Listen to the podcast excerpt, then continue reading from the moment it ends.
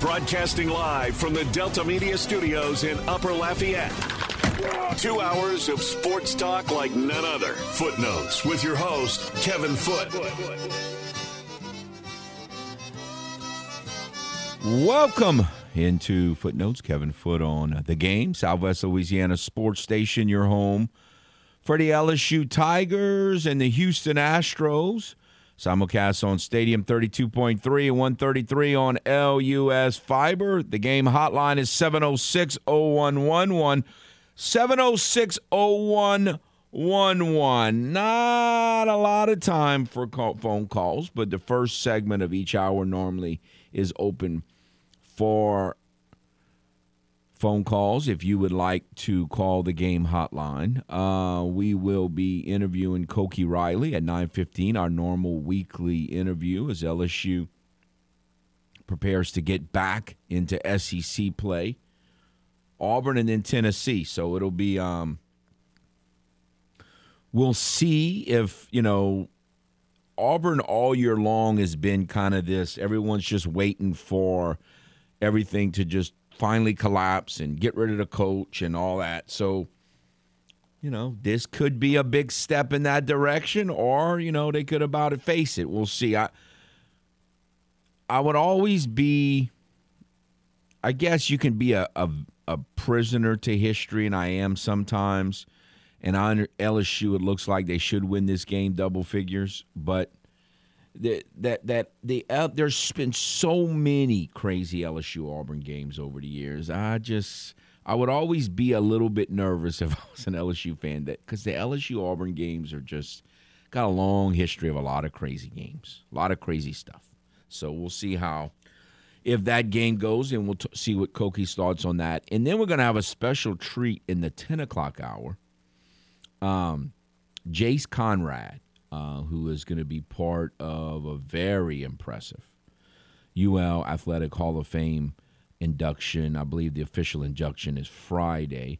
And again, many anybody knows anything about the local baseball scene knows a whole lot about Jace Conrad. So, um, looking forward to chatting with Jace about ten fifteen. Um, the Astros, I am really astonished. I, I did not expect this. I got to tell you, the Astros, you know, they more or less slept walk and did not play very well in August. And again, they did that in 2017 as well. Um, that's not the only two years, but they have. I really was a little concerned about September. I never really had. I mean, all along, you kind of knew they were going to win the division. Um, and even because of how poorly the Yankees looked in in in July and August, it kind of felt like they had a really good chance at the number one seed as well. But but I did not expect them to play. They record wise, uh, they might have the best record in the major leagues in September. I mean, I, I, I did not expect this. I really didn't. There's so many good things that are happening. You never like to see El Perro Grande. You know, he gets a hit last night and he kind of sprains his ankle or something like that, getting out of the box. Uh, you never want to see that. And then he stayed in the game. Like, why is anybody staying in the game right now for the Astros? If you get any kind of tweak, why would you stay in the game? I don't. You know, I brought that up yesterday I think I've made up my mind. Like if you get if something gets tweaked like an ankle or whatever, then take them out. Like th- there is no reason to play. I mean, everybody's injured to a hurting to a certain extent at this point in the season, but I'm talking about any kind of an injury. There's no reason to play through it right now. Just take them out, give them a day, extra day off, and be extra cautious. I'm all for that. I think they should have done that last night. I couldn't believe Dusty left him in. But but I think I've decided they just need to play this thing out. I mean, do your normal day off for you know that you have days off and all. Do that. But, but they're gonna have like five days off. Like, how many days off do you want? At some point, you're not fresh. You become rusty.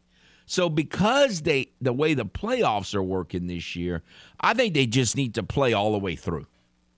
Just play your normal deal, just like it was the middle of July. And again, if it's If a guy is due for a day off, give him a day off. But I don't think they ought to like do what you know the the baseball equivalent of football, where at the end of the year you just don't even play a bunch of starters. I I just think you just play all the way through because you're going to have five days off anyway. Lance McCullers was supposed to pitch. Got an illness. Could mean nothing. Guess it depends on that illness is. Always in the last two years, illness has sometimes a little different meaning than it did for the rest of our lives, other than the last two years. So, uh, get, oh, I have no idea what it is, but um, I did not. I haven't heard any speculation on what that illness is, but hopefully it's just you know stomach virus or whatever, and he gets over it. But uh, Luis Garcia pitched in his spot and, and did very well, other than a three-one pitch to a 193 hitter that he hit about 400 feet for a home run. Um, it, he he pitched outstanding, and the hitting just the hitting they just hit the ball too well. He scored ten runs. He had three home runs in one inning. Hensley, who came in and replaced El Perro Grande as the DH, hits a home run. It was a line drive to right field. Got in the first or second row, but um, Bregman is looking good. I mean, it's just I, am I am astonished. I I did not expect this kind of September. Now it's not like where they're doing so good where it's some sort of historic thing. Um, but they now, I think they have to, their, their all time record for most wins is 107. So I don't think they can better that. I mean, they can if they win the rest of their games. Uh, they only have seven games left. So they would have to go five and two to tie it. You know, I I, I think they're going to go four and three or three and four. But the way they're playing, who knows? it's just they're just they're I don't know scary. I, I my opinion has been this way for since probably June. I just I just I'm just really hoping Phil Maton. I just I still do not trust Phil Maton. I just don't trust him. I again, I've said it several times this season. I I think he, you know, I really appreciate w- what he did. He did he did the Astro. He played he pitched very well in the postseason last year. Very well. I just I just don't trust him. The Baltimore Orioles lost last night, which is good for the Mariners because all of a sudden the Mariners look like they're trying to they're showing some really bad signs. Like, you know, it's one thing to go three and seven on a 10 game road trip, but when you come home, you need to start winning. Well, not only did it not win last night, they didn't win, they didn't score a run. They got beat, what, five nothing, six nothing by the Rangers. And look, the Rangers, you know, they can beat you just like anybody can. You know, the the Marlins went to Shea. Well, Shea, I keep calling it Shea. Citi Field last night, crushed the Mets. I mean, it's baseball. Anybody can win any of these games. This ain't this ain't this ain't football. It's baseball. And so any of these teams that have really bad records can beat you and they can demolish you, not just beat you. By the way, on the football conversion scoreboard, which I used to do many years ago just to make a point, uh, I think the Rangers beat the Mariners last night, um, forty-two to nothing. Now, there is no such thing. It's just to make a point of how different the two sports are. But I used to do that all the time, year many, many years ago. The football conversion scoreboard. So if you beat someone eleven to two, that's what um seventy-seven to nothing on the football conversion scoreboard, or to fourteen. So no, it, it's the Mariners better start winning. The the the um Rays beat the Guardians last night, but the Cubs beat the Phillies. Like I said, the Cubs have actually been playing pretty well lately. I don't know what all that's about, but they've actually played pretty well lately, and they and they beat the Phillies last night. But the Brewers lost to the Cardinals, so kind of status quo as we go into the final seven, eight games of the season, and we'll see if um, how how these baseball races play out. All right, before we get to our first time out and shift gears to LSU football with Koki Riley, uh, let's go to the game hotline. Hello. Hey, Foot. Man, I haven't heard that voice in a long time. Well, you don't get to Abbeville like Bandit. You know, Bandit got to come pay his taxes, but I can't say that name on there. But anyway, uh, have you been taking your blood pressure medicine since the Saints and all this other? Well, you know, you know, you're not even going to believe this, but I didn't take it Sunday. And that was a huh? mistake. I did not take my blood pressure medicine oh, Sunday, goodness. and that was a bad. You're liable to have the big one, man. Yeah. Hey, until they get a quarterback, uh, you know, they they they're gonna be uh, mediocre. Yeah. You know, so. But uh no, everything is is fair. Y'all in better hope that you I'm know, not right about are that, going, go uh, ahead. uh, our little fishing rodeo didn't do that well this year. Hopefully next year for UL we'll be able to raise a little bit more money, you know.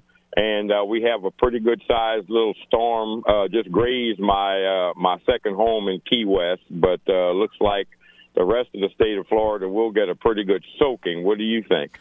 Well, I, I've heard about it, but I haven't really followed. Like, where is it supposed to go in at right now? It's supposed to go go into Cape Coral, in between Naples and Sarasota, up in that area, south of Tampa. If that thing would have hit Tampa foot, you you'd have found you'd have found driftwood all the way to Biloxi. You know, golly, but Tampa has been spared. The good Lord spared uh, spared Tampa, Florida. well, I, I But- have some uh, old dear But- but you know friends who live in Tampa Sarasota, is- so I'm a little is worried about the that. The other Lafayette High, uh, Atlanta Falcon buddy. You know. Right. So I don't I don't know if he evacuated or not. You know, that's pretty serious. You know what I mean? Yeah, it's not. You know, we, we all know it's Yeah. not worth playing with. You're correct. Yeah, yeah, yeah, yes. But anyway, um, what I really wanted to call you about, I did, I did. Uh, you, you know, I'm big into table tennis. You know what Uh-huh. I mean? The, uh, uh, table tennis. This machine that I have, foot, is the best machine in the world to develop hand-eye coordination. Okay, I have different drills on it that you can do, these schools and everything. I brought it.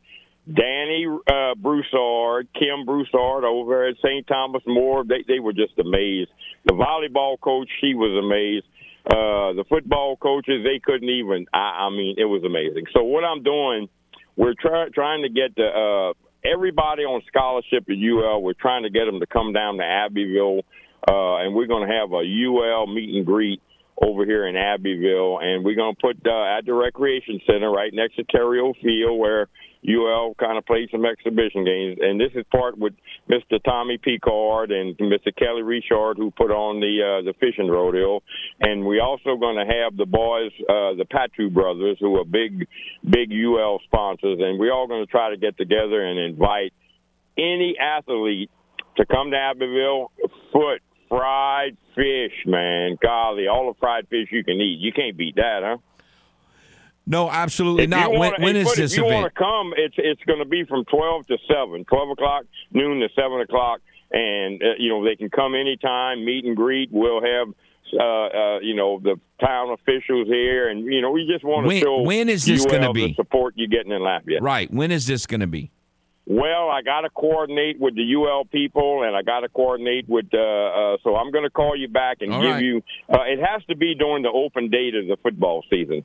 Okay, so uh, it should be. Uh, I should be able to come up with a date in the next day or two, and I'll call you back. Uh, But um, we are going to have the former mayor there, uh, Mr. Mark Piazza, who was uh, a, a nephew of your boy, Mr. Peter, who Right. you know passed away. You know what I mean? right. But uh, uh, I just wanted to share that with you that uh, Abbeville is trying to do all it can to help out the UL program. You know, right now, uh, you know, uh, we're we're kind of sputtering right now. But is that is that a good term, sputter? A little bit of sputtering, yes, sir.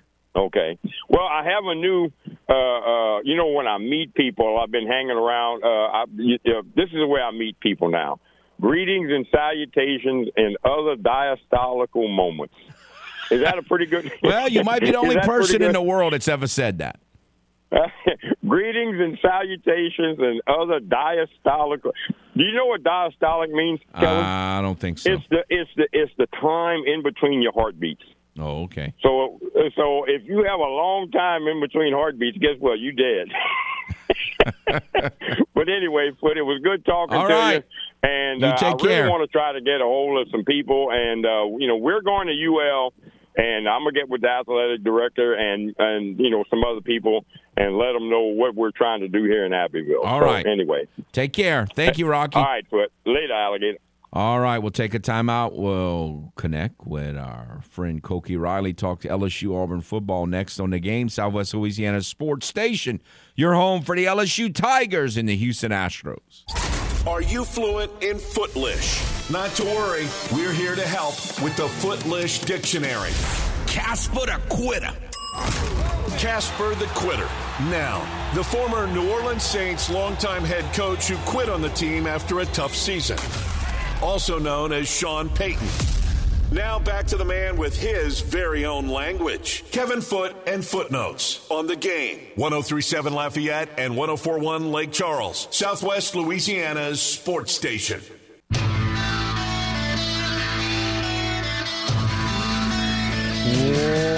Welcome back to Footnotes. Kevin Foote on the game. Southwest Louisiana Sports Station, your home for the LSU Tigers and the Houston Astros. Want to tell you about the 13th gate if you would like to win tickets to the 13th gate, legendary haunted house attraction. This is what you need to do. Text the word GATE, G A T E, to 337 289 8100. That's text GATE to 283 8100. You might win tickets to the 13th gate, courtesy of Midnight Productions. The game 1037 Lafayette, 1041 Lake Charles, Southwest Louisiana Sports Station. All right, we have with us Koki Riley of the USA Today Network. How are you, sir? Doing great. How's it going, Kevin? Oh, it's um um going well. That's an interesting few games. But y- y'all got to the Red Sox played the Orioles the last few days, and the Astros played them over the weekend. That is a team that I hope doesn't make the playoffs because I want no part of that lineup. They are just crushing the ball right now. But you but you're able to beat them last night.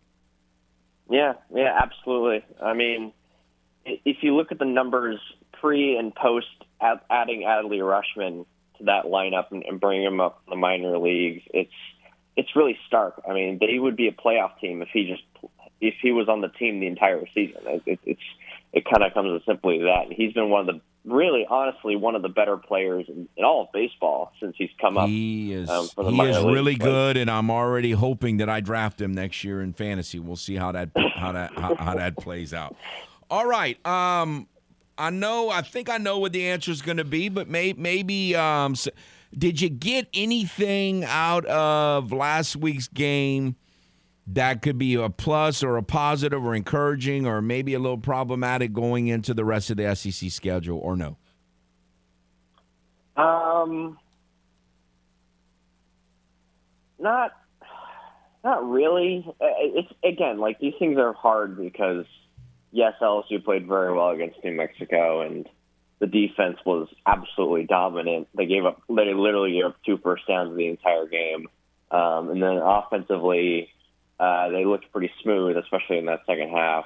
Um, but yeah, I mean, it's it's hard to it's hard to say that we can take anything like terribly substantive away from uh, a win like that. I, I think Jayden Daniels looked a lot more smooth and decisive in the game. Um, and sort of talked about that on Monday, uh, which I thought was a little interesting. So I, I, don't, I don't know. I, I feel like yes, they- did what they were supposed to do, and I think that alone uh, should make Tiger fans feel better.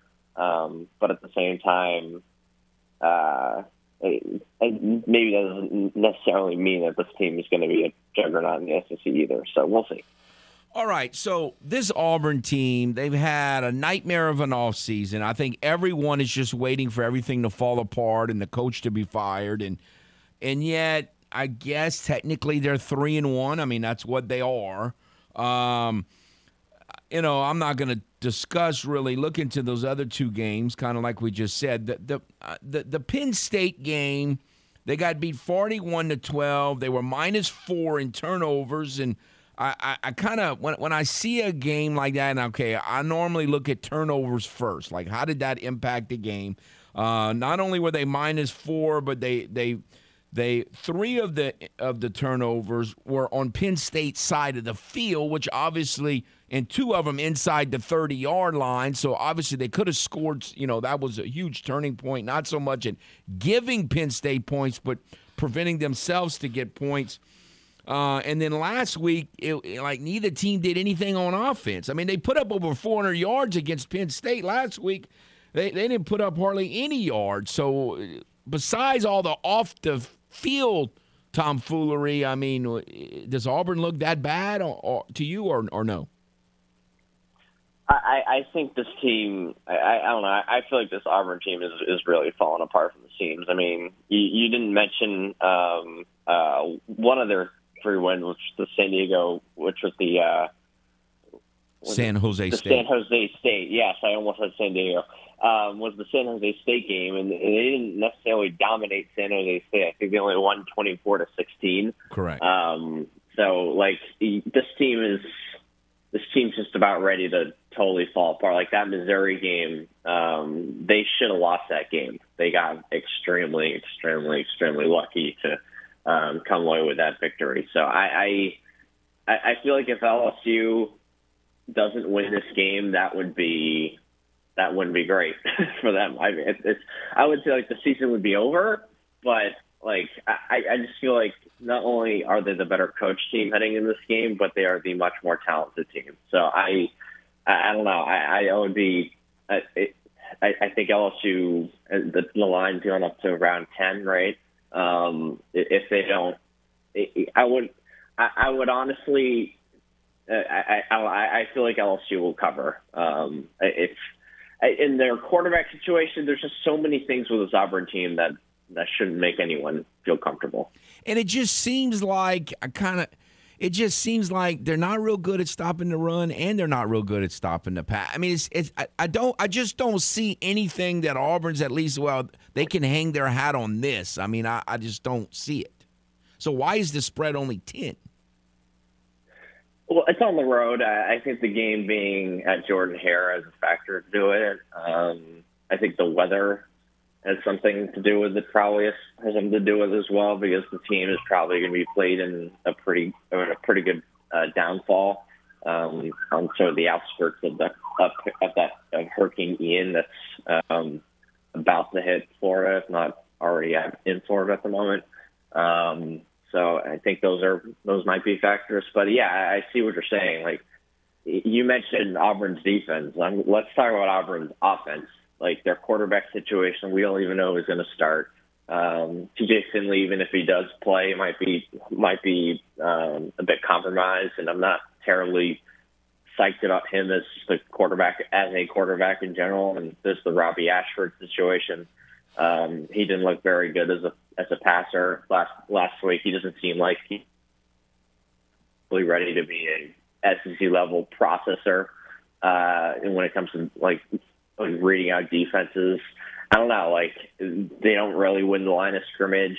Um, they're none of their wideouts scare you. Tank Bigsby's kind of overrated. I I don't really have anything good to say, to be honest.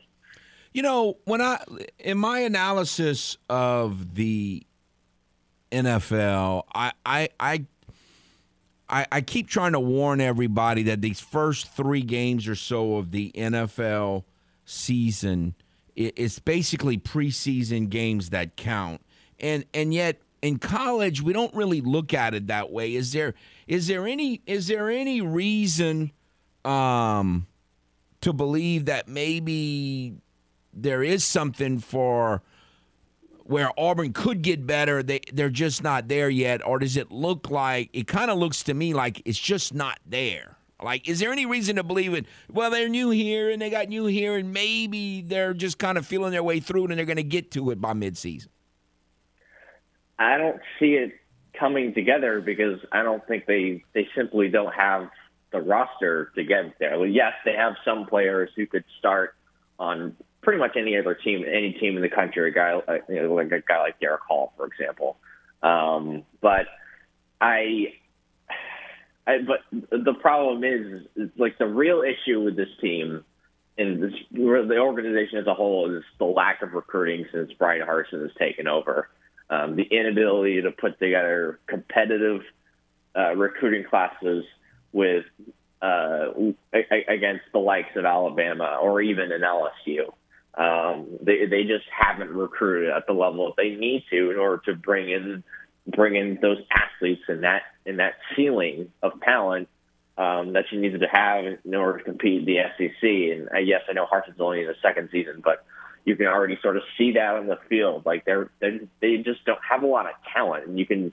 And when they played Missouri, they're yes, they're more talented than Missouri, but it wasn't like there was a gaping hole, like a gaping gap, you know, between those two teams talent wise when you watch that game. And when you saw them play against Penn State, you saw them just get manhandled physically. It wasn't it wasn't a oh these guys don't know how to play with each other thing like say LSU was in 2020 with in the whole Bo Pelini situation. They were poorly coached, even though they had the talented pieces, right? Like this is different. Um, and I think for that reason, I don't think you're going to see any sort of like major improvement from this Auburn team.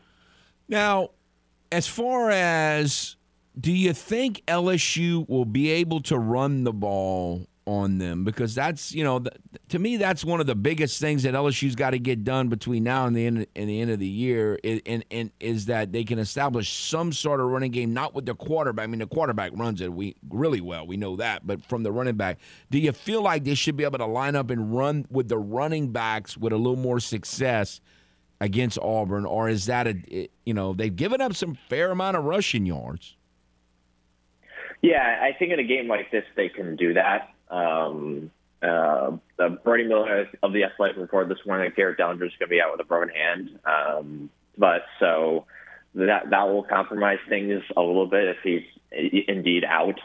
Um, but I, I, I still think like if this team can get pushed around by Penn State at the level that they got pushed around by Penn State, I can't see why LSU could have, can't have a decent running game in this game. I mean, they have the talent at running back. Um, they have the big bodies on the offensive line, even if uh, their offensive line hasn't been terribly effective in, in the run game yet. Um, I, I think it could happen. I mean, we've seen slow progress from this from this offensive line when it when it comes to um, everything in, in general, but but um, particularly when it comes to uh, the traditional run game. So yeah, I, I think it can happen for sure. Yes, Penn State ran for 245 in that win over Auburn. Now, what about the wide receiver, the pass selection, the the catch distribution?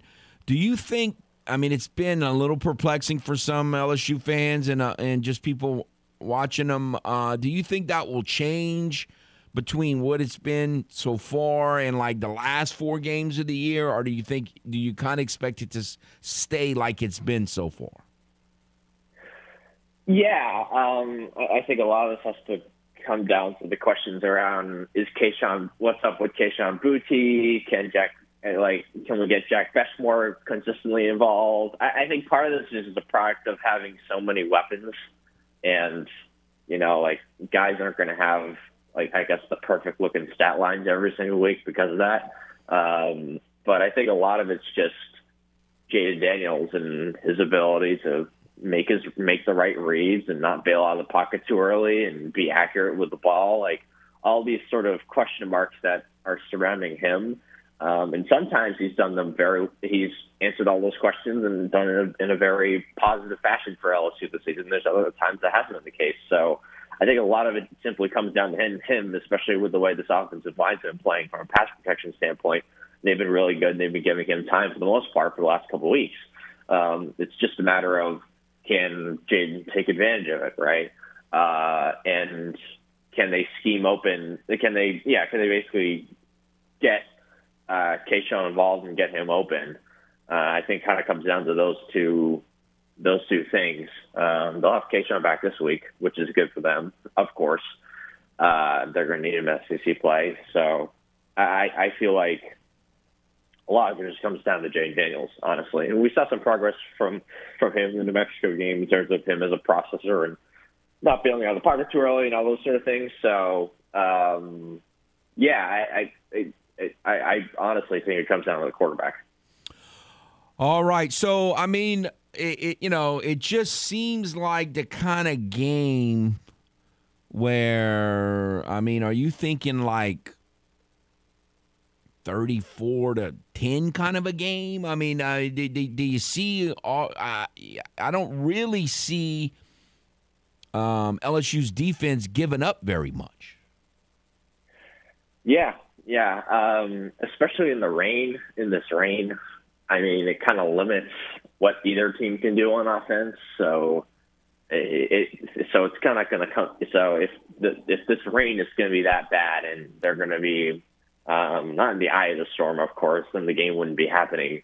Um, but in a part of the storm, I, I think that that will just nerf down the score um, either way. So yeah, like even if it was just a regular sunny day, which I mean that could happen, they could the the, the what the, the the storm could push far east.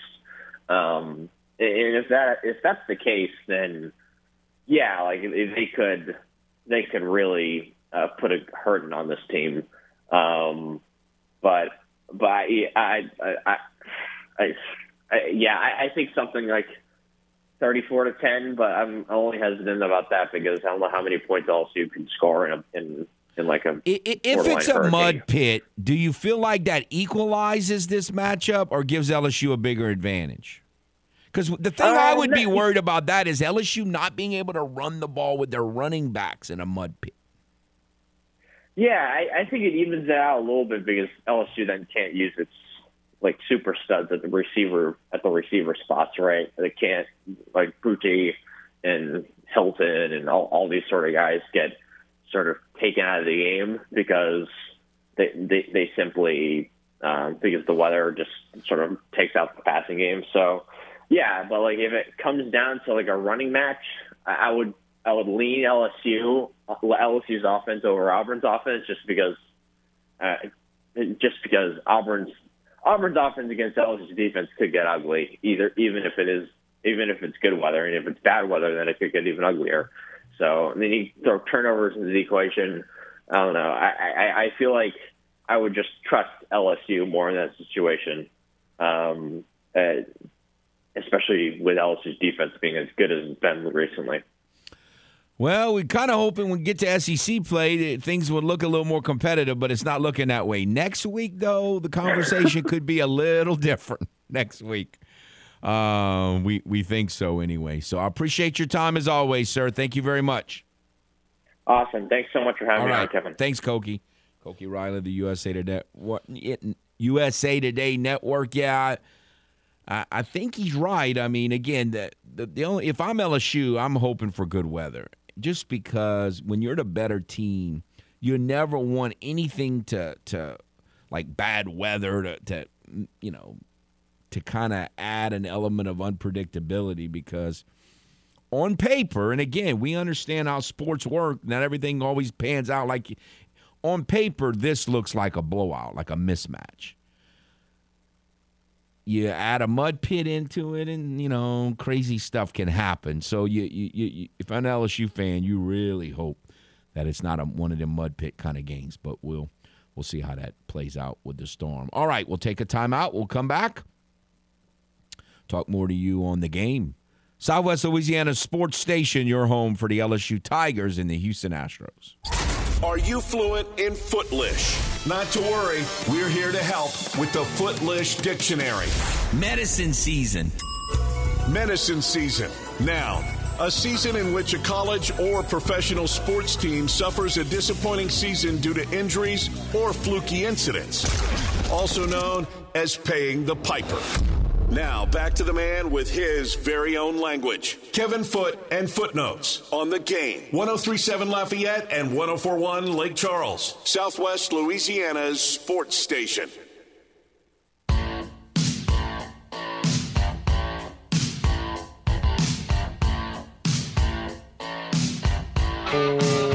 Welcome back to Footnotes. Kevin Foote on the game footnotes on the game. Southwest Louisiana Sports Station, your home for the LSU Tigers and the Houston Astros. Want to tell you about Trail, T R A I L's putting on the Sugarman Triathlon and Duathlon this Sunday, October the 2nd, at Sugar Mill Pond in Youngsville. Spectators are invited. It's an all road sprint, 50, 5 or 5,500 meter swim, which just, I'm like, Ray, uh, that just, I, I can't even fathom that. A 15 mile bike ride through Sugar Mill Pond development. Volunteers will receive free food, drinks, and shirts. For more information, visit latrail.org.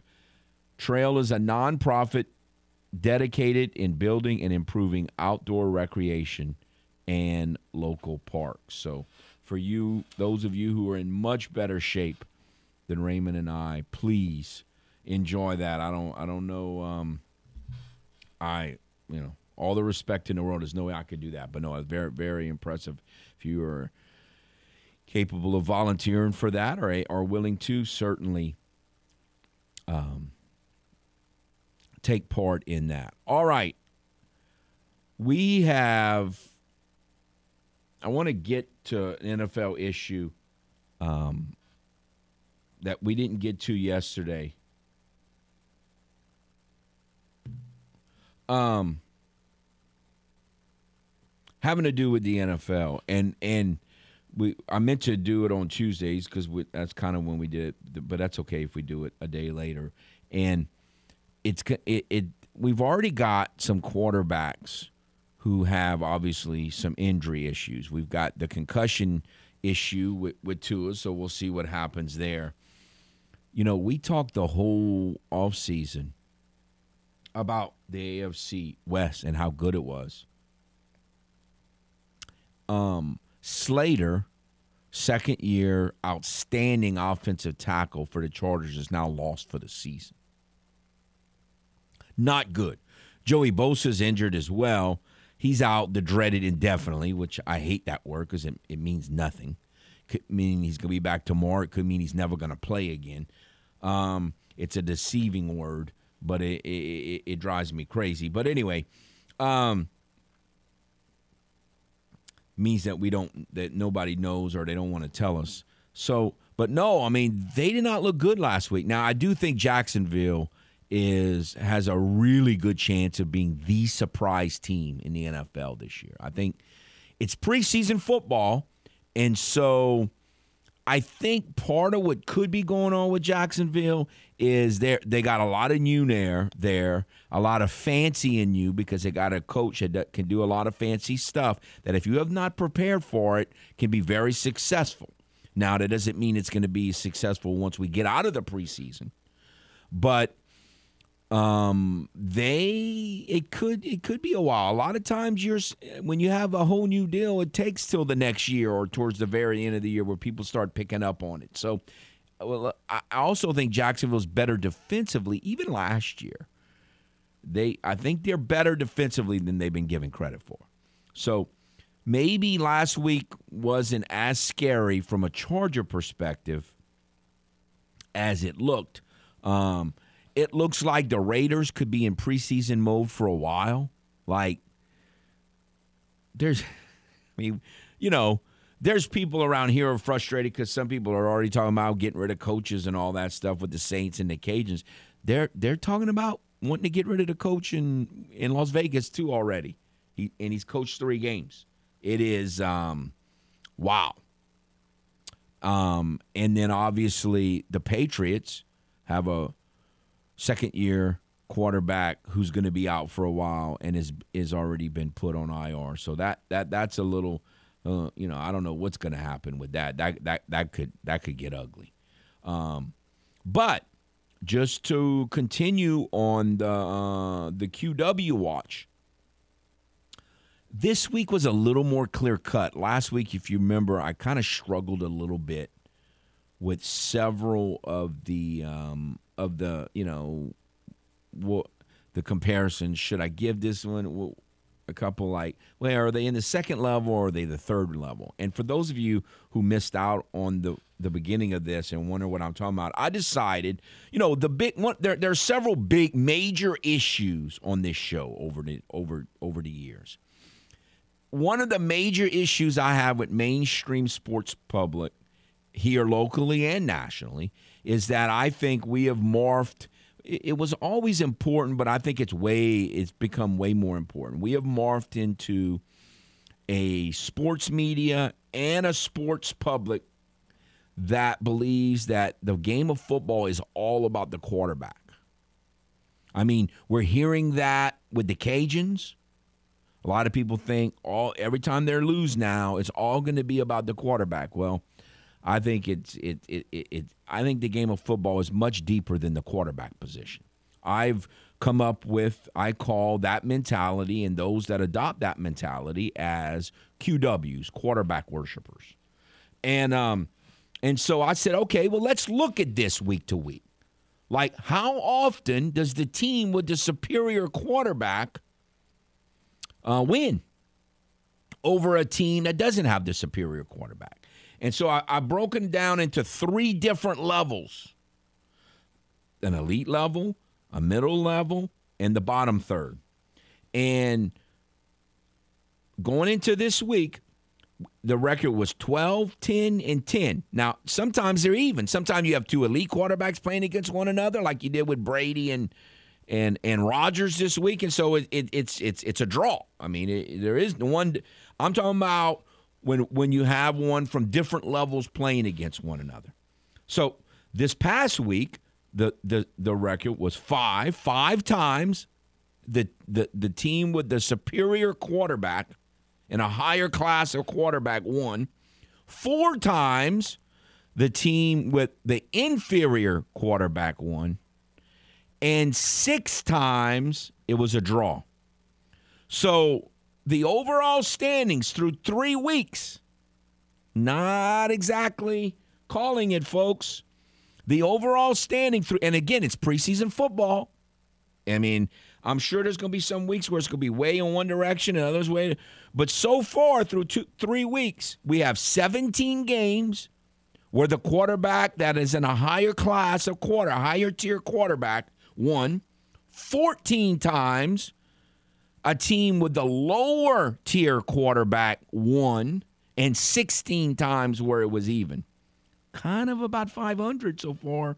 Kind of in and around that 500 range. Kind of like 50 uh, 50. Kind of like, uh, kind of toss uppy so far through um, through three weeks. So just wanted to keep you up to date on that. Uh, think there's a few more positions in the game of football than just quarterback, but We'll see. Uh, it's a free country. We can all have our opinions, and then we'll continue to monitor this and see how it goes as the, the, the season goes on.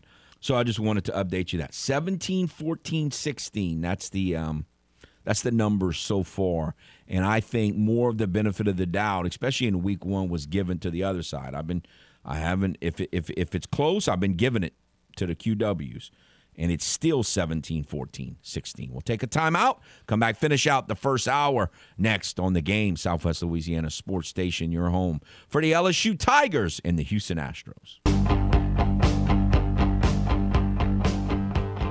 Welcome back to Footnotes. Kevin Foote on the game, Southwest Louisiana Sports Station, your home for the LSU Tigers and the Houston Astros. Want to remind you come celebrate German style heritage at Roberts Cove German Fest this Saturday and Sunday. Man, it's a busy weekend in the Acadiana area. In rain, there will be traditional German cuisine, music, dancing, plenty of German cultural activities, a rice threshing demonstration, antique tractors, and you can take home a German cookbook from the gift shop. The kid friendly event takes place this weekend at St. Leo Catholic Church in Roberts Cove, just off Rayne exit 87 on I 10. For more information, visit Roberts Cove GermanFest.com. All right. Lots of big events this weekend all around the Acadiana area, and there's obviously some uh, very important football games. Cajuns hosting South Alabama, LSU going to Auburn. We talking about, and then the Saints, of course. Thanks NASCAR has got the Saints playing in another country in London, starting at eight thirty in the morning. arguably, you know, just a pivotal game. I mean, for right now, if the Saints can win this game, then there'll be more significant theoretically more significant games to play down the road. But right now, this is just critical, absolute critical game, and trying not to think about it very much this week. Trying to focus on the Astros. It's just a lot more, um, lot less stressful to talk about. Let's put it that way. All right, that'll do it for the first hour. Another hour to follow. Footnotes after this. Stay tuned on the game. Broadcasting live from the Delta Media Studios in Upper Lafayette. Two hours of sports talk like none other. Footnotes with your host, Kevin Foote.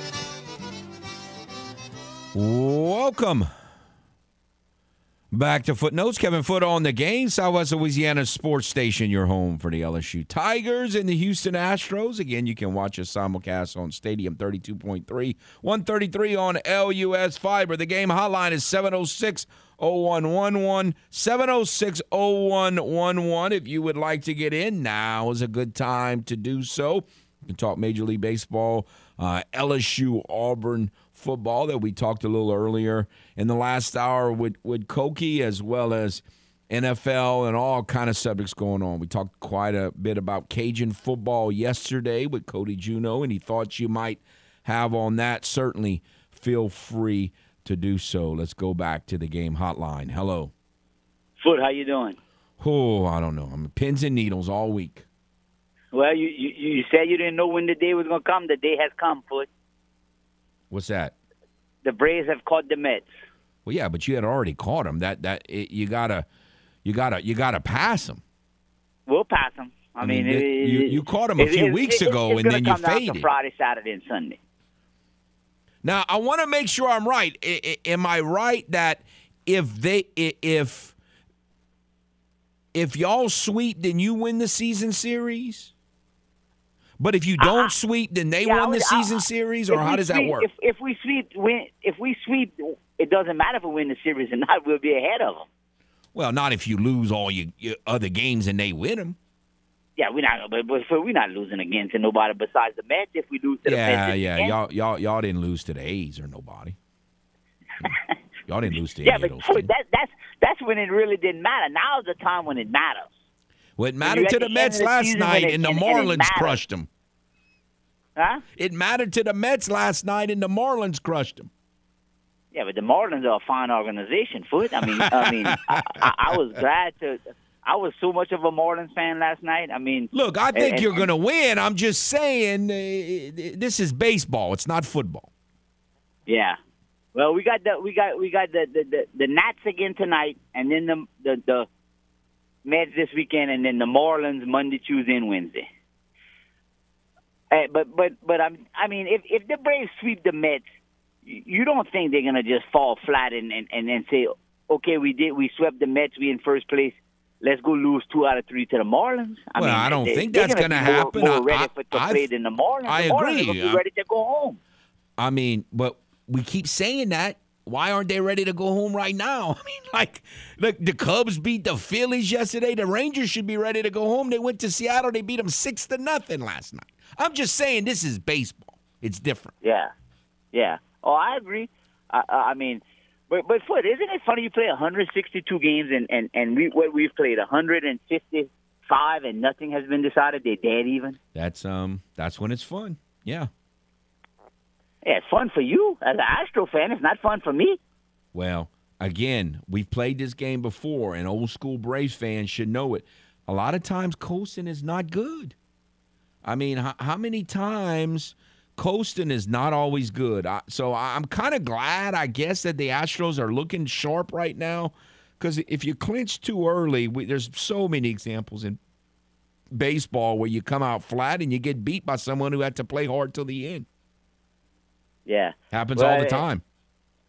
and and and usually it does. It, it usually didn't matter if you was the wild card or thing, but this year with that with the way they're doing it, it it really does it, matter. it I mean, really. because I mean, you the- can't. the- you the- can still win, but it's a lot tough. It's tougher. I agree. Oh yes. Yeah. and that and and and and the wild card's gonna have to go through, play a first round game against the Phillies or the or the Brewers, whoever it is, and then face the Dodgers in the second round, And then if they beat the Dodgers, then they'd have to play probably the, the win of the Mets and the, and the Cardinals. I mean, you have to play all three teams. It, it, it's not fun. I promise you. You want to win the division. Well, no, it, it it it can happen. Like the year the Nationals beat us in the World Series, they they could have easily have lost a one game playoff to get in, and they won it, and they won a series. I mean, it can be done. It's just a long, it's a it's a longer, tougher road to hoe, no question.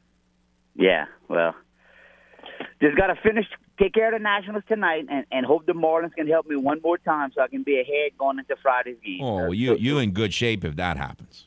Pull for the Marlins tonight, Foote. That's all I can ask you. Pull for the Marlins. That's Dylan Floro, that guy. Now he wants to get saves. Where was he? Where was he when I needed him? You know, three months ago. But we won't worry about that. all, all right. right th- th- thanks for the call. All right. Um, let's go back to the phone lines. Hello.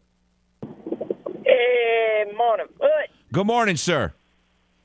Hey, I got a question for you, buddy. Okay could you please? And I'm begging you. I'm, I'm I'm driving right now, but I'm if I can be, I'd be on my knees begging you. Could you please, your Saints, please take that trash cart off my Dallas Cowboys, please. You don't want you don't want your quarterback? Is that what you're telling me? I don't want trash cart. Y'all can have that man for nothing. I mean, we'll why take you so down on him? the man's garbage. We got chemistry right now with Cooper Rush, man. Why are we gonna Why are we gonna go? I seen on ESPN yesterday. Why are we gonna go? Just because he's so called healthy, the man's gonna come in and ruin everything, uh, all the chemistry that that that we have going for us right now. The man you know, is down on his starting quarterback. I, I, I mean, he ain't done nothing. Up till the other day, we only had two uh two touchdowns the whole season. Come on, man. You got to do better than that, man. Come on. We ain't going to. It's a proven fact. We can't win with, with Trash Scott. We just can't.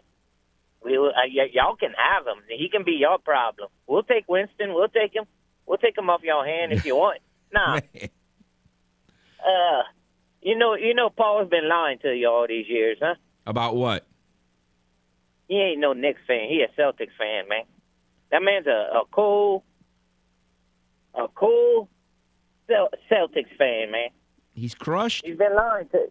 Yeah, he, he ain't no Knicks fan. What what Knicks fan would pull for the Celtics in the playoffs, man? Yeah, I don't. It, it, it didn't make any sense to me. He's a Celtics fan. You just got to start laughing when he say he a Knicks fan. He ain't no Knicks fan. He a Celtic. That's what he is, man. That's what he. He was talking nothing but the Celtics the other day. Oh yeah, yeah, yeah. You know, but that's all I really had to say for it. Uh, but it, October's getting close. October's getting close. You know what that means, huh? Preseason's over. No, the Yankees are about to, to to to fall flat on their oh, feet. Oh, okay. I got you. I got you. I got you. I got you. oh yeah, they're gonna make the playoffs all right, and then they're gonna take off. They're gonna take off right to their recliner. That's where they're gonna take off. all right. Have a good one. Take care. Thank you for take taking care. my call. All right. Take care. Uh, I didn't know where he was going, but I get it now. I should have figured that out. But a man loves to hammer poor Paul, and Paul loves to hammer him. That's those two are something. Those two are something for sure. No, his Red Sox last night scored 13 runs. Kyle Bradish. I could be a hit or so off here, but I'm uh, basically I'm right. He's pitched 16 innings against the Astros this year, given up four hits, no runs in 16 innings. Against everybody else, he gets completely crushed. He gave up what seven runs last. I don't think he got out of the third inning. Got completely crushed. His ERA against everybody else is like over six. His ERA against the Astros is zero. That's baseball. I mean, it's it's it, it, it, it just it almost doesn't make any sense other than to say that's baseball. But Kyle Bradish, Astros can't even touch him. Not even close. Got completely dominated by him. And um and again, here he goes last night, just getting totally shelled. The Orioles can hit Anthony Santander, however he pronounces his crazy name. I picked him last year, did nothing. This year, he's got like 55 home runs. Unbelievable. incredible. But no, he is just on fire right now, and they're scoring runs like crazy. But you got to be able to pitch too. Got to be able to pitch. Uh, yeah, so I'm getting some details. The Mets right now lead the season series with the Braves nine to seven. So yeah, the, if they're even, and I agree, they probably if the Met if the Braves sweep, then to Troy's point, you know they're more than likely are gonna. It, there won't be a tiebreaker. I'm just trying to figure out where the tiebreaker is, and as long as the Mets win one, they will win. If the Mets win one and the Braves win two, the Mets win the tiebreaker. So I'll have to beat them we'll see how that plays out. All right, one more quick call, then we got to take a timeout, and we'll be shifting gears talking to Jace Conrad on the other side. Hello. Foote, before I forgot to tell you something happened last night that hasn't happened. They said since a long time. I forget what date it was, but did, did, did you see the, the 19th the, the, century? Yeah, they called three Yeah. balks on a guy. I, I I don't even know. I didn't see the highlight. I heard people talking about it. Uh, what's his name? Bleier. I'm Yeah, not. he re- hadn't had a he hadn't had a balk in two years. They called three in the same at bat. But you know what that reminds me of? The, you know, if you've watched follow college softball at all, every once in a while they'll just start calling these illegal pitches, and some umpires are sticklers about it, and some just kind of leave it alone. But it, it is kind of crazy that at the major league level, he had he, he claims he's been doing this all year long, and they hadn't called it until this game. Two years he hadn't had a balk, and they called three and one at bat. You know, it, it, I mean, that that's ridiculous. I mean, Mattingly after the first one, he he argued a little bit. The second one, he said something, and in the third one, they both got thrown out the game. Well, they still won, but I, I I would hope that they would have a little more. Uh, like, can you imagine if something like that happened in a playoff game or the World Series to decide it? To decide the game, uh, I mean, could you for you would go ballistic if that would happen to the Astros? NASCAR would is perfectly fine with that happen. They love to cheat people. All right, Foote. Talk to you later. All right, all right. We'll take a timeout. We'll come back. Have a special guest, Jace Conrad, who's going into the UL Athletic Hall of Fame this weekend. Uh, look forward to chatting with him. We'll do that next on the game. Southwest Louisiana Sports Station, your home for the LSU Tigers and the Houston Astros. Kevin Foote. An award winning journalist, popular sports talk show host, and a man who apparently moonlights as a doctor. A medicine season of a different strand in 12, obviously, because the criminal commissioner decided to inflict them with, with the, the whole bounty gate silliness. His descriptions of illnesses are extremely concise. Not a normal strand of a medicine season. It was a different strand. This out of the blue from Timbuktu and all of this bounty gate silliness. Dr. Foote is ready to write a prescription for what ails your favorite team here, with more footnotes on the game. 1037 Lafayette and 1041 Lake Charles, Southwest Louisiana's sports station.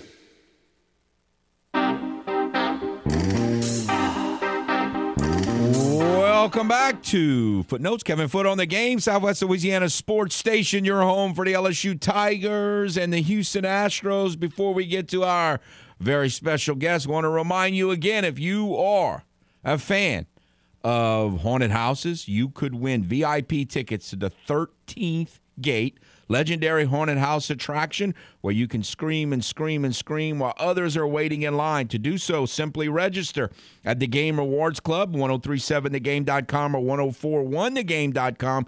You might win a pair of VIP tickets at a 13th Gate, courtesy of Midnight Productions and the game 1037 Lafayette 1041 Lake Charles, Southwest Louisiana Sports Station. All right, we have with us Mr. Jace Conrad, who will be inducted into the UL Athletic Hall of Fame. I believe the official uh, induction ceremony will be Friday, and they'll all be recognized on Saturday at the homecoming football game. Hello and congratulations, sir.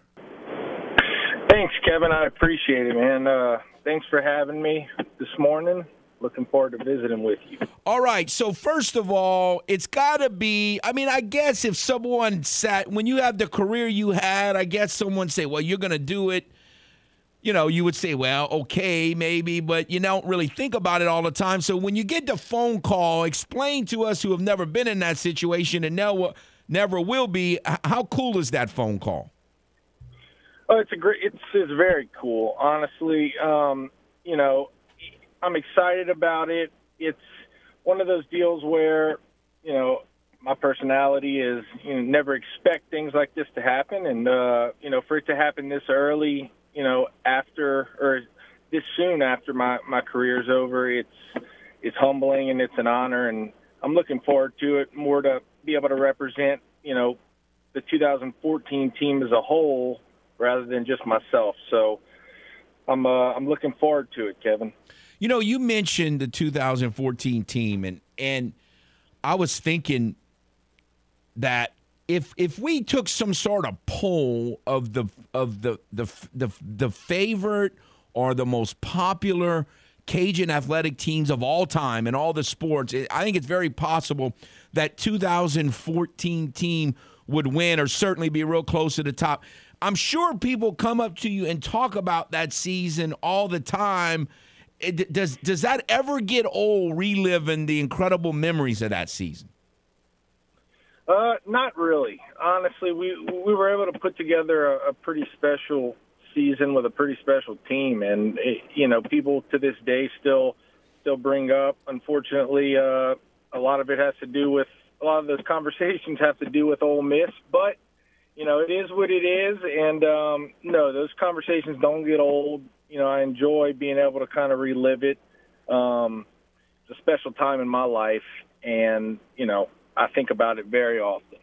Again, we're speaking with Jace Conrad, who uh, we're going to go further back is going into the U Athletic Hall of Fame. But Jace Conrad is one of the few names in, in sports in our area where he was very famous way before he got to UL and became the first consensus first team All American baseball selection.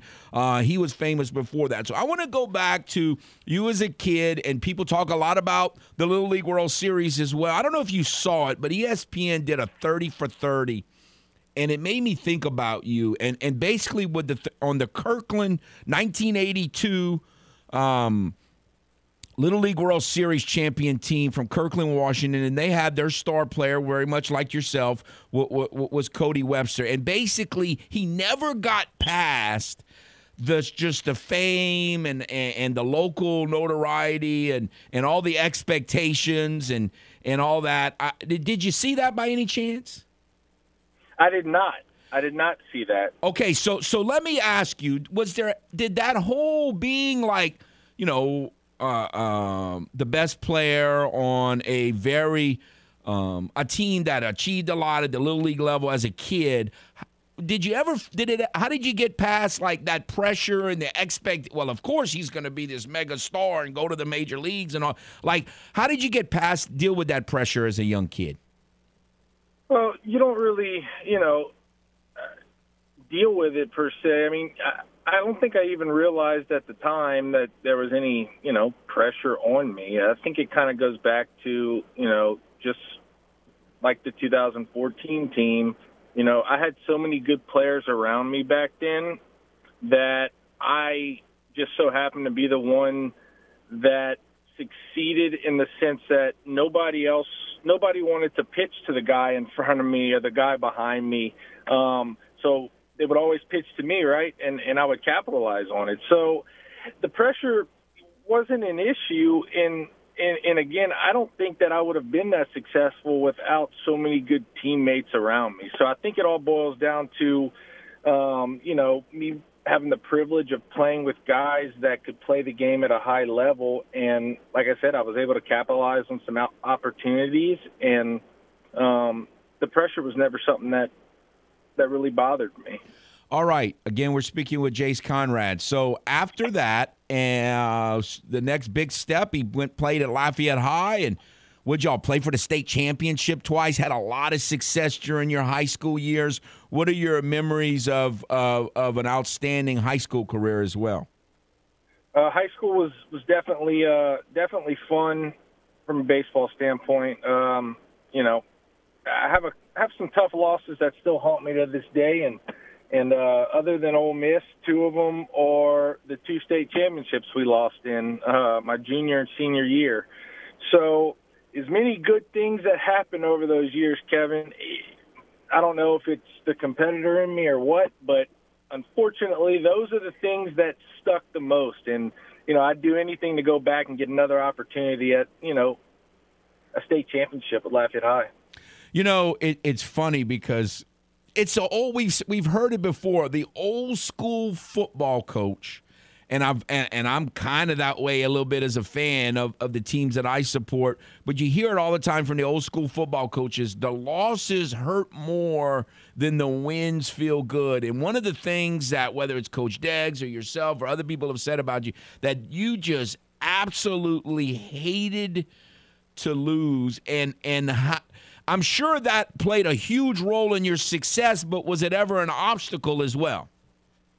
Yeah, it was definitely an obstacle. Um, you got to learn to to balance that, and it's not something that you know I can necessarily control. I think it's just kind of who I am, and um, you know, it was beaten to my head, you know, to hate losing more than you love winning, and um, that's something that I, you know, I live by to this day. So you got to be careful.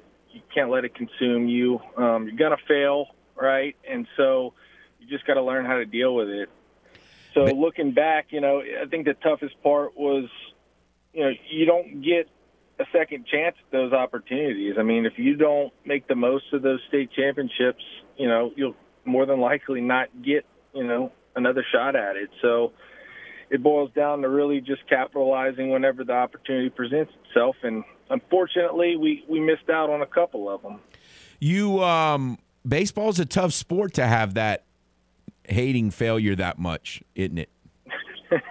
yes, it's a very tough sport. It's, um, it's you're going to fail a lot more than you're than you're going to succeed in that game. But I think in the long run, in life in general, I think that that has played a huge part in uh, in my success. All right, so I after those two state championship years where you were, like you said, on a really good team with a lot of good players and had a lot of success, um, tell me about the recruiting process and getting to UL. Was that a was that a given or not necessarily? Uh, not necessarily. I had some um, had you know multiple opportunities to go play at some in-state and out-of-state schools, and I think it all boiled down to you know what was best for me and my family. Um, you know, not only scholarship-wise and financially, but you know, I, I wanted to be able to play in my hometown where I grew up, and and I really did believe at the time that if I would if I got in there and and I was surrounded by some even you know decently talented players that we could build a culture and and make that program you know something that people remember and so it boiled down to really just wanting to play in front of you know my hometown and growing up watching the Cajuns play so you know, Tulane for whatever reason was um was up there as well, and uh, it just something clicked. I was in a hotel playing summer ball, and you know, me and Chaz Abear, who you may remember that right. committed there, but ended up getting drafted. Um, we were sitting in the hallway, and we both committed at the same time. You know, over the telephone to Coach Coach Trahan at the time, and so uh, the recruiting process is fun, and uh, you know, again, that's something that you'll never get a second opportunity at. So I enjoyed it, and I know I made the right decision. You got a chance. Obviously, you know your dad was your little league coach, and was it was a huge part of your life. You played college baseball some with your brother, which has to be a great experience as well. And high school baseball, the family part of all that, you know, had to enjoy as you look back, play a huge role in, in just the fun of your entire baseball career. Yeah, definitely. I have you know a very supportive family now, and, I, and as, as well as back then, and you know we enjoyed a lot of good good times together, and you know I thank my parents to this day because everyone got to enjoy. Everyone around me got to enjoy, you know, the good times, but they were the only ones that got the phone call, my mom and dad, whenever things weren't going well, right? So they had to kind of take take the hits whenever I was 0 for 30 or 0 for 20, whatever it may be. So without them, there's no shot I'd have, you know, had the success that I had. All right, so after your incredible college career, and again, for those who don't know, this 2014 team, they were ranked for a while number one in the country. They were a, a, a national seed, and it was just, you know, just a tremendous season that anybody who was part of it as a fan or any in any role uh, certainly will never forget. You got drafted in the 13th round um, by the Rays, played three years of professional baseball. Was how would you compare playing minor league ball to high school, little league, college play, being a college player? Um, I'd say it's definitely more of a business, um, in the sense that, unfortunately, you know, it's, it's kind of almost every man for himself. You know, you make your friends. I have some really good friends that I played with, but there's never really, and there may be at the, you know, the major league level, but there's not really that team atmosphere. It's not everyone pulling the same direction. It's it's more of you pull for yourself and you know you find a way to get promoted and that's the part that I think uh, is the most difficult or was the most difficult for me is you know I was such a team guy and uh, you know I found myself still pulling for people that were you know playing the same positions as me in pro ball so it was like it was uh you know it all came down to dollars at that level and it came down to what the best business decision was. So in my opinion you know the business aspect of it is is what's you know the most different. How has it been once you decided to retire and your baseball career was over as driven as you were for so long uh, a lot of guys struggle to move on after that. How tough was that transition once you were no longer an athlete driven to become the best you can be on a baseball field? It was tough. Um, I tell people all the time, um, you know, I was 25 years old, sitting on my dad's couch, and I remember thinking to myself, you know, what am I doing? Right? Uh, I went play independent ball for about two months, did really well, and you know, it's tough kind of transitioning, but you know, I was lucky enough to find a career that is extremely competitive right after baseball, and I've hit the ground running. And you know, to this day, I love what I do now, and I, I think baseball as a whole prepared me for for this particular career. And um, is it fun for you to watch baseball? Or now that you know whether you're watching the cajuns or a major league game or a high school game or whatever uh, for someone who was so successful at all the different levels and so driven and hated to like what is it like when you watch someone else play baseball as a, as a fan now? It's you know it's nice to just be able to kind of sit back um, and enjoy it. I mean it was always so competitive for me that I was always worried about winning, winning, winning, and um, now to just be able to enjoy the game, you know, see what people are doing different than you know maybe when I when I was playing. Uh, it can be frustrating at times, that's for sure. But at the end of the day, it, it's a it's a game, right? And um, I'm just enjoying being able to go hang out at you know at the stadium, watch UL play, and I'm lucky enough that you know Coach Deggs and Bab and those guys they'll they still let us you know be a part of it. They'll you know we'll go out to BP, hang out at practice, you know hang out with the team. So I still get that little taste of the of the locker room aspect of it, which I think is what I enjoyed the most. Well, I understand how driven you are and certainly appreciate covering you a- a- as a young athlete doing that. And again, you were part of, I think, two of the most famous teams at the Little League level, Little League World Series level that people are still talking about, and at the collegiate level with the Cajuns. And so that's a, that's a pretty special career. Yep, and uh, we appreciate. I definitely appreciate all the support over the years, and um, look forward to some more Cajuns baseball coming up, you know, after the first of the year. Absolutely. Well, look, it was great visiting with you. Thank you very much. And again, congratulations.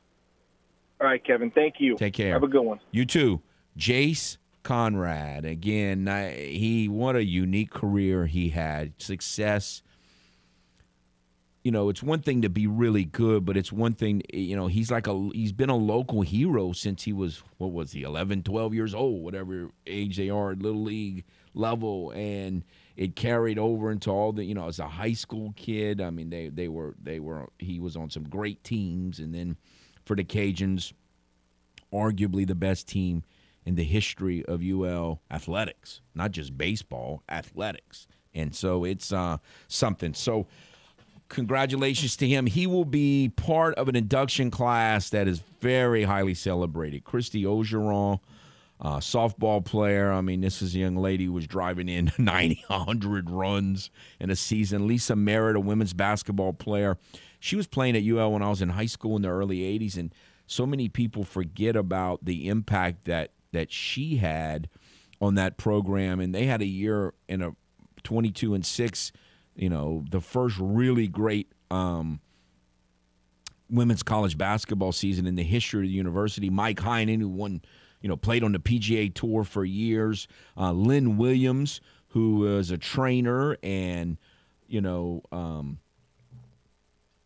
and and just kind of behind the scenes hero and Ladarius Green, who was a um, you know, obviously arguably the top best tight end in Cajun history. There was one that played in the 70s, only played one year that a lot of people think could be the best as well. But again, Ladarius Green was one of the great um, football players for sure in history. So what a great class. And also Russ Faulkinberry, who still is the winningest coach in the history of the program. And you know, when we talk about the when when Coach Hud got there and we talked about the first bowl game since 1970 and the first outright championship conference championship last year since 1970. Well, 1970 that was the Russ Faulkinberry era, and he kind of set the stage and played a, a huge role in the in the football program over the years. All right. Thank you. Appreciate very much Jace coming on.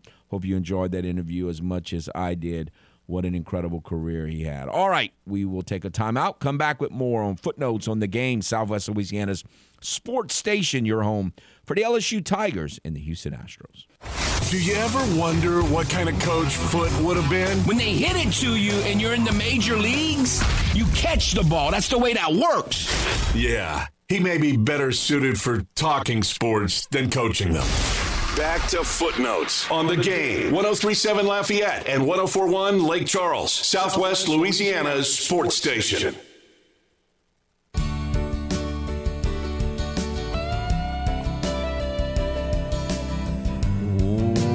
Welcome back to Footnotes. Kevin Foote on the game, Southwest Louisiana Sports Station, your home for the LSU Tigers and the Houston Astros. Want to remind you it's time to kill two birds with one stone where you can help a good cause and do some early holiday shopping at the same time. The Opelousas St. Landry Rotary Club auction will be held on Tuesday on KDCG channel 50.2 on the air, Cox 9, Charter 11, LUS 22. The auction begins at 6 p.m.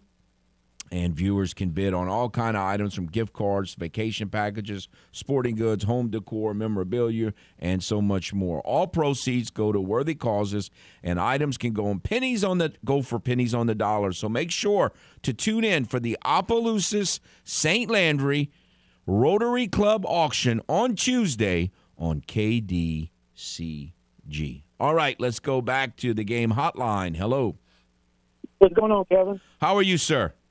Oh, boy, that brought back some good memories, Kevin. Uh, talking to Chase. I mean, look, uh, that's when I was very involved in that program, and I was sitting right behind home plate. I mean, look, I that that season was such a you know such a joy. It's just something I, I didn't can't put into words.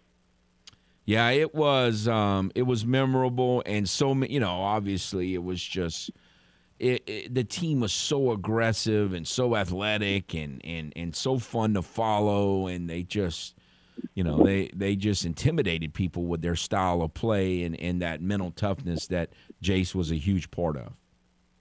You know the name that uh, Jay is going to say he he gave to Jay, but it was really me giving it on Jay. Anyway, I'll, say we gave it to him. Remember the, his nickname? There's three things you can count on. Death, taxes, and Jay Conrad. Yeah. Yeah, he well, was. You know, and you know it changed uh, after Jace was gone. Then it was uh, three things you could count on: death, taxes, and a Conrad. Because Bryn was uh, equally as clutch as uh, not not as equally, but Bryn was very clutch too. Uh, Yes. You know, uh, later on after Jace left. You know, you know, Kevin, going back to that year, you know, I, I go even go back to that, that regional uh, before they got to Ole Miss when they lost that first game to uh, uh, to Jackson State, I think it was Right. and they came out and won it. Uh, thing, but you know, Kevin, I I really had no doubt they would come back and win that regional. Did you? Oh, I, I mean, you never know, but yeah, was I still confident? Yes. Yes. Yep. You know, and you know, Kevin, going back to that team, all it all it was needed with that team to have maybe one or two more solid relief arms, and I think that team could have not only made it to could done some. Yeah, I, I was I I had I remember having that same thought then, and I thought about I think there were one really good relief pitcher. You know, the the World Series team just had a little a few more middle relief arms th- than that team did. I think they were one really good middle reliever away. Yeah. But anyway, thanks for bringing up the memory there, Kevin. All thank you, FedEx man. Uh, no, it's um, FedEx man's not the only one. A lot of people love that team, and and and um, I can remember Coach Rowe talking in press conferences about Jace Conrad and that hatred of losing and that competitiveness. And if you rem- when I asked Jace that question, he didn't hesitate. It, it, it can be a problem. I, I get it. I um, and yet you just if you're if you're a fan of the team, it you just you just love when it looks like the players care and are agonized over losses just like you are. Now, if they don't act that way doesn't mean they're not. It's just it's that perception you have as a fan. I think that's partially why I have struggled since I was a kid this whole idea of you know, you fight, scratch, and claw, and you're obsessed all week, and you play this game, and you lose by one point on a questionable call at the end, and everybody's hugging and kissing each other on the field. I mean, I, I just, I have never been comfortable with that, and I understand it a little more now that I'm older, but I've never been comfortable with it. I gotta tell you, never. All right, let's go back to the game hotline. Hello, Calvin, howdy, sir. What do you think with all this preseason stuff you've been talking about? Like the preseason teams in preseason mode and everything, the first couple of weeks of the season. Mm-hmm. And, you know, I could kind of see this coming, but you don't think the NFL's going to add a few more games to kind of make that a wash? For, like, to help some of these teams that kind of start off slow?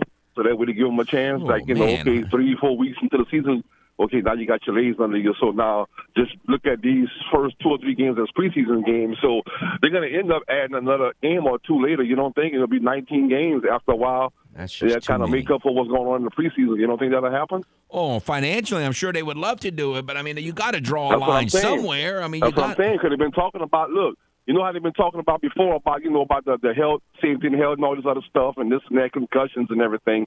But, I mean, you know how that stuff goes. Look what they did to Tua the other day. Tua was clearly banged up. I mean, you know, but, hey, you know, all about that dollar, man. So, I mean, I think they got to add some more games later on, man, to kind of make this preseason stuff kind of go away, and then it- it'll be like, well, okay, now we have enough games, so really there's no excuses for teams to come out. You know, they come out kind of sluggish the first couple of weeks because they don't play their guys. Well, these extra games will kind of help, so you still have a chance. It'll be like making that up. You don't Oh, think it, so? it would. I mean, again, I I didn't think we'd ever we'd be to, to 17 this quickly, so I wouldn't put it past them. But you know, you brought up that Tua thing. I I, I don't see how they. Why would you do that? That was so That's public and so obvious that was so he was. obvious. At, That yeah. was obvious, man. Come on. And, and, and they holler about the back. I mean, your back don't make your head look like that. You know, when you, you know, you like you punch drunk, cat. You got to like somebody just beat his brains in. So you could have clearly seen on the replay he pushed, fell on his back, but his head slammed in the ground, not Yeah. his back. His back hit the ground. Your back hit the ground regardless because you got to fall. Your back is part of your body, but your head slammed back. So. And they got holler about, you know, now they gonna do an investigation. If investigate what? Y'all seen what happened? You know, come on. And that man was stuck back in the game. They put him back in the game. Now he came back in the game and played pretty good, but still, I mean, that's still that's still a slippery slope right there. You that know? was very surprising. protocol Yes, yes, stuff. yes, I agree. You know, so was- I mean, I don't know, man. I don't know. It's crazy. You know, how the NFL works, and I, I was thinking about that last night. And I said, it won't surprise me if these jokers add a couple of more games and stuff, and you know, because the preseason stuff, everybody, you know, kind of complaining about that. More preseason football, that's why some of the teams are struggling, like I was saying, and stuff like that. And I understand that, but you know, like I said, eventually they're gonna kind of do something to kind of wash that and kind of make that kind of go away from the people's thoughts and stuff. You know, this game is an entertainment business, so I, I, as I think one more. I, I just they don't I, care about the health. I I'm, I think maybe one more, but I just don't see how they can do more than 18. I just I don't see how they can do more than one more. But Like I say, man, you know, the, the money, money talks, bullcrap walks, Kevin. You know this already. You know, so all right, All right. hang up and listen. thanks. No, uh, uh, no, there's no question it's going to be discussed, and very possibly it's going to happen. I mean, I don't. I'm not disagreeing anything Ronnie said. I. I don't know. I just think it's it's tough. Look at all the injuries we have. All the injuries. And I know we are like we all tend to get focused on our team, the team we follow.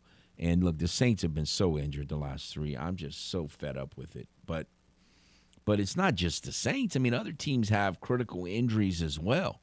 Um, you know, um, Tracy Walker, former Cajun for the Lions, he's out. He's on IR. They got guys on IR all over the league, and some of it is okay. Let's put him on IR now and try to get him healthy because of the you know we want him back for the second half of the season.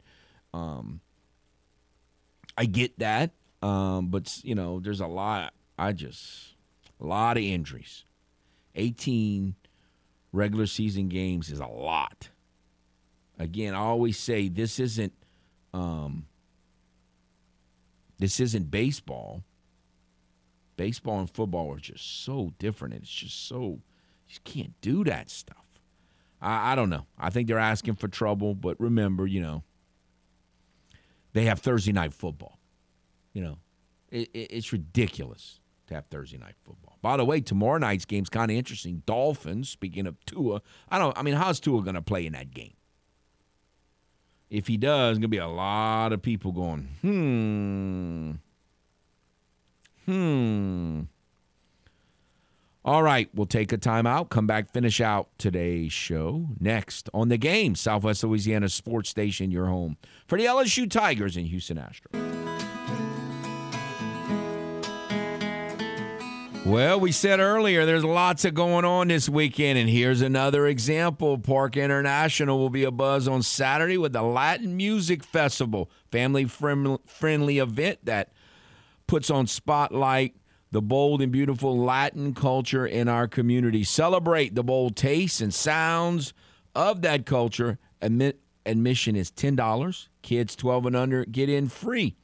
Cuban superstar Cimafunk headlines the lineup of Latin artists. That's the Latin Music Festival this Saturday from 4 to 10 at the Parc International in downtown Lafayette. For more information, visit festivalinternational.org. So we got lots of stuff going on.